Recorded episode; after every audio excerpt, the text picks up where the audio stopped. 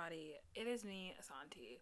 It is what time is it right now? It's 7:05 on Monday, June 28th, and I'm deciding that it's time for me to actually start recording a podcast for you all. Um, I'm recording on a really nice mic, if that makes you feel any better. Um, so I've got like, you know, I've got the stuff to do the thing, you know how it goes. Uh, that's not the point, however. Um, I want to talk because I've got a lot of stuff going on in my brain right now, and I decided that this might actually be the best outlet to do so. I would do YouTube videos. That being said, I don't have a really good setup in the current place that I'm living to do YouTube videos. So, yeah. Anyways, welcome to With Love Asanti. If you don't know, now you know. Let's talk. What are we talking about today? Something that I have been thinking about talking about for a bit now, and that is media and their portrayals of men. Why? Because I've been watching lots of Criminal Minds and I'm mildly obsessed with Matthew Gray Gubler, and I think that that's a problem, but you know, I'm here to talk about it. Is this what I'm using to um, suffice while I'm not in therapy? Maybe so. That's okay though. It's healthy. Benefits the economy, hurts no one. LOL. Anyways, so let's get into it. I have been watching Criminal Minds for the past probably two weeks, binging it, right? And basically, the way that I watch Criminal Minds is I watch it in the order of seasons where I find Spencer Reid the most attractive. So currently, I watched all the ones when he had like shortish hair, and then he had his really long hair in season five, which was okay, but it was kind of stringy.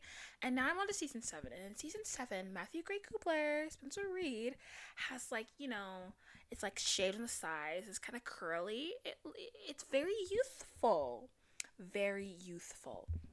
But the reason that I'm thinking about this and the reason that I'm talking about this is to segue into a realization that I made a little bit ago about this concept that we have about the sexualization, over sexualization, and objectification that we have of women and the way that that looks in the way of which men are hypersexualized. And I came to the realization that for the most part, it is nearly impossible to objectify a cis het white man. Now, remember here, I'm talking specifically cis het white man. This doesn't go for gay white men, men that boys under the age of 18. I would even say up to 22 cuz you know how they act with these kids on TikTok. But when you really think about it, is it possible to hyper you can hypersexualize a man for sure. Think of the way like we think the Chris Evanses of the world, the Matthew Gray Gublers of the world, Harry Styles, um, Tom Holland, Tom Hiddleston, you know, these men are very hypersexualized. But is it possible to objectify a cis cishet white man in the way that we are able to objectify literally any other combination of people? In my opinion, the answer is no. Cuz look at it this way. If we if we look at the spaces where men are like the most like hi- sexual, hypersexualized versions of themselves, cishet white men being attractive as a cis cishet white man never has any actual negative connotations. Like, sure, as a cis cishet white man, they might not like when a certain type of person hits on them because they might not like this type of person because they're weirdos, right? But being attractive never comes with this question of are they attracted to are they attracted to me based on one certain aspect of my identity? They're just attractive. Their default is that there is no negative connotation to being attractive. Unlike right i'm a black bisexual woman and sometimes the question is, oh my gosh, is he attracted to me because I'm black and he's trying to like get his chocolate queen? Or Is it because I'm bi and he thinks that for some reason that means I would want to have a threesome? Right? Like, or even think, you know, cis gay white men, you can, in fact, objectify a gay man, especially if they're a man of color, but even white gay men can be objectified and over sexualized in some way.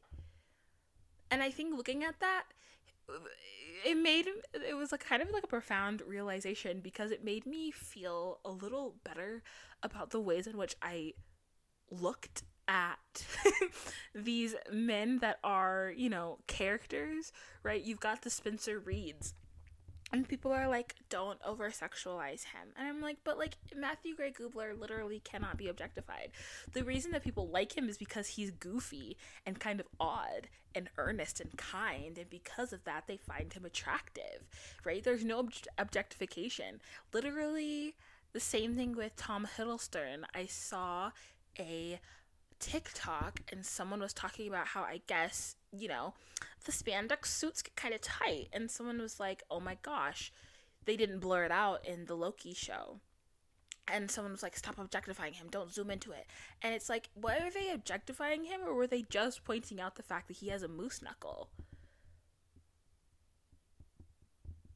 Like, that's such an insane thing to me.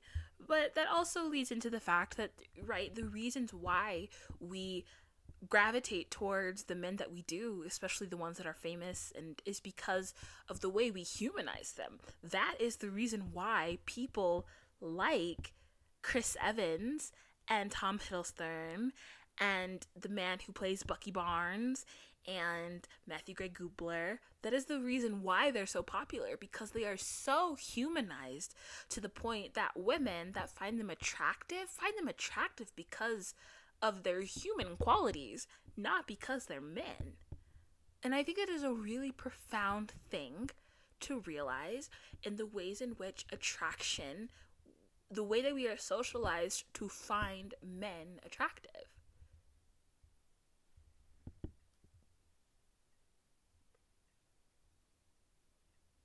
And like the thing about it is that I don't think I don't want people to take this as me being like men can't be objectified. Men can be objectified. But the point is is that so much of the time we as women when it comes to our attraction towards men, we humanize the men that we're attracted to so much that when we are just, you know, viscerally attracted to a man or a character without caring about who they are or like their mom's like middle name that that is us like doing too much. And it's really not. It's just not. And you know what? Is there something wrong with me just wanting to watch criminal minds because i think spencer reid is cute? Actually no there isn't there isn't. Like, there's lots of talk nowadays online about the male gaze versus the female gaze and the reasons why women find men attractive.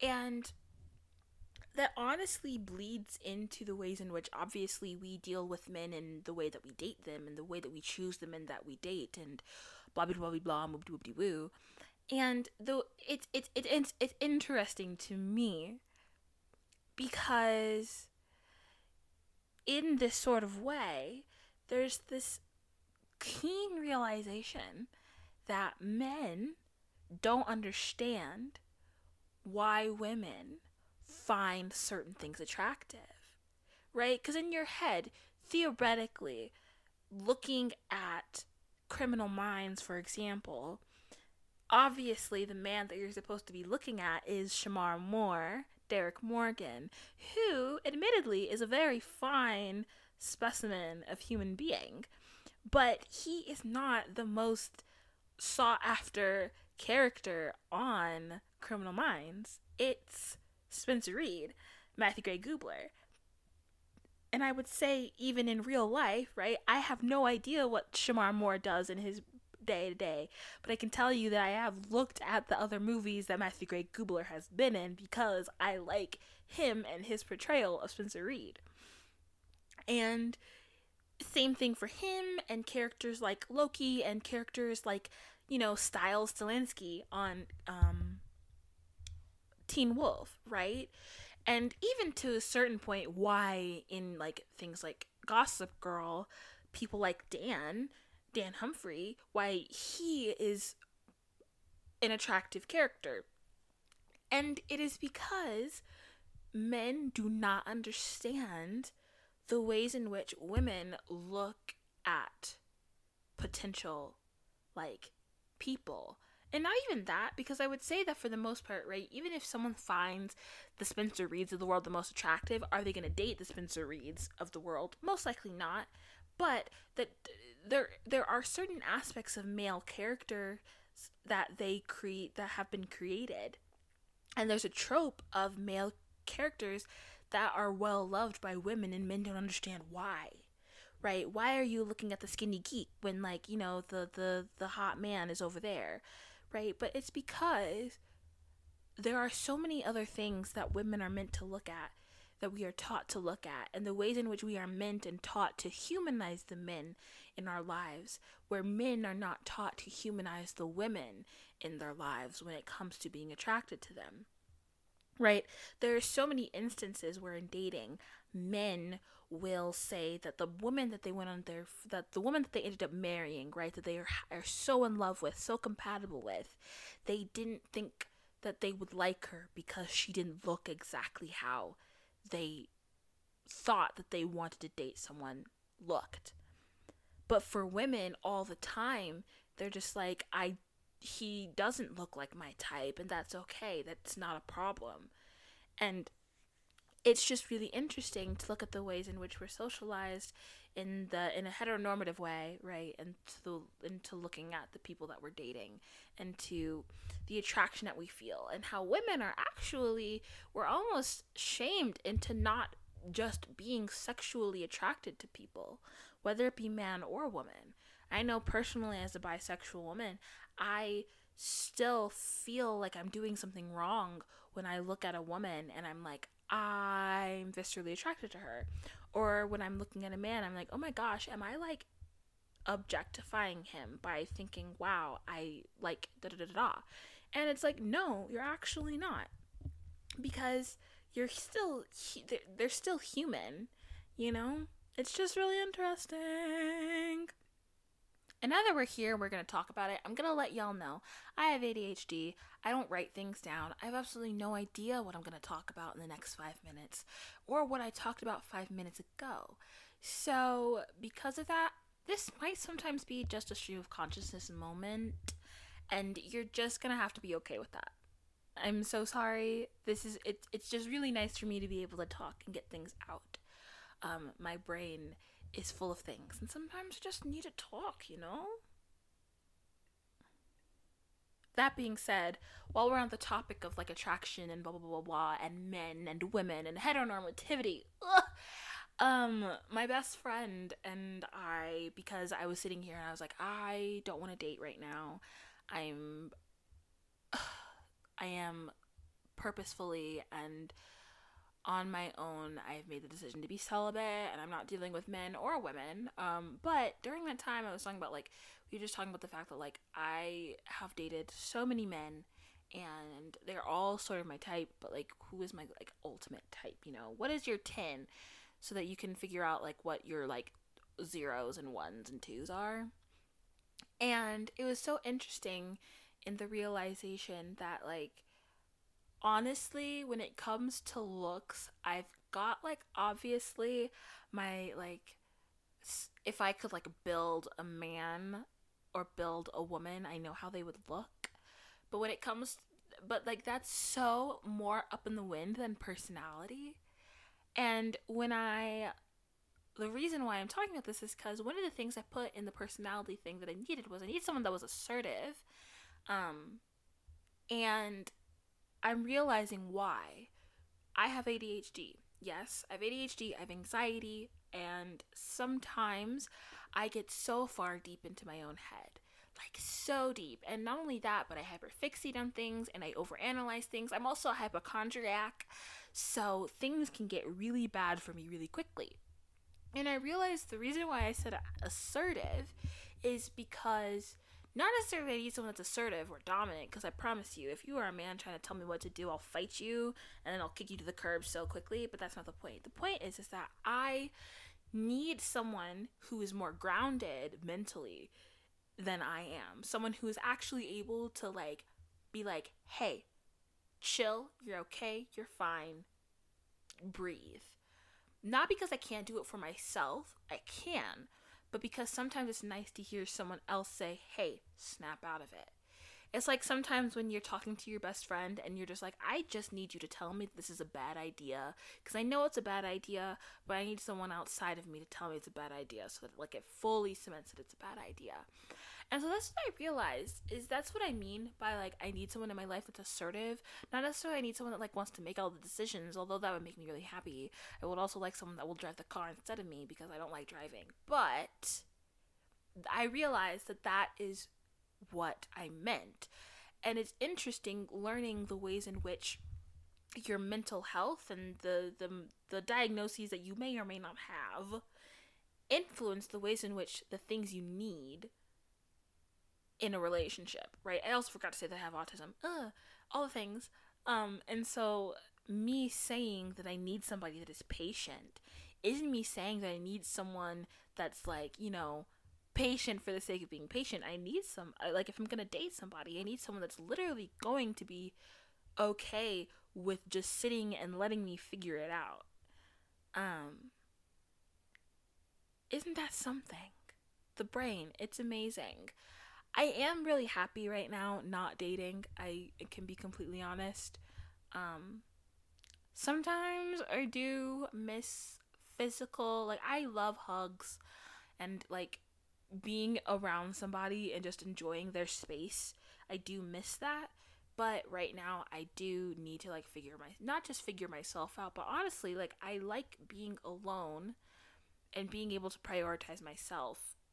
I was in a relationship then I broke up with him. I got I dated another dude for a little bit. Uh, that didn't work out because I did not like listening to him talk.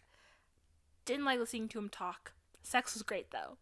And then I started dating this other dude in January, and literally, he was absolutely everything perfect. The perfect guy for me. And I just wanted to not be so committed and I didn't want to be with someone who wanted to like get married and have kids in the next 5 years. Cuz I can promise you, I'm not having nobody's children no time soon. Okay, shops open between 27 and 30. Once that shop is closed, I will be adopting. Period and a story. But like, you know, I'm about to start grad school. I'm about to work like an actual job trying to get my life together. And you know uh, so much of the time too i'm seeing all of these videos about and women talking about how they're like you should enjoy being single and unattached at 20 in your 20s because i think we think that our 20s are supposed to be the time where we like cement the rest of our lives. Which makes no sense when you really think about it. Like i'm 21 turning 22 and i genuinely think i'm still 16 but that is neither here nor there point is is that dating isn't really a big part of my life right now and I'm okay with that. Also is because I refuse to settle and I also don't want to I'm not trying to change anybody and I'm not trying to be anybody's mother. So if that's the case that means that I kind of just need to like chill out until someone comes around that's just like, "Hey, I tick all the boxes." Woo. Doesn't mean that they're to tick like every single box, but like, you know, not everybody is Spencer Reid, so I guess. On a real tip though, Spencer Reid actually I don't think would be genuinely dateable. The way that he ta- the way that he's like so like analytical, I would want to fight him. Um, however, he's funny and he's got nice hair and he's cute and you know, maybe that's enough. Maybe that's enough. Hey, everybody. Uh, thank you so much for listening to my first podcast that had absolutely no, nothing to do with anything. Um, but I'm just excited about the concept of being able to have a, sa- a space for myself to kind of just babble and talk about things that I find important and stuff. So, uh, if you like it, thank you so much. Have a wonderful day, and I will talk to you next time with love. Asante.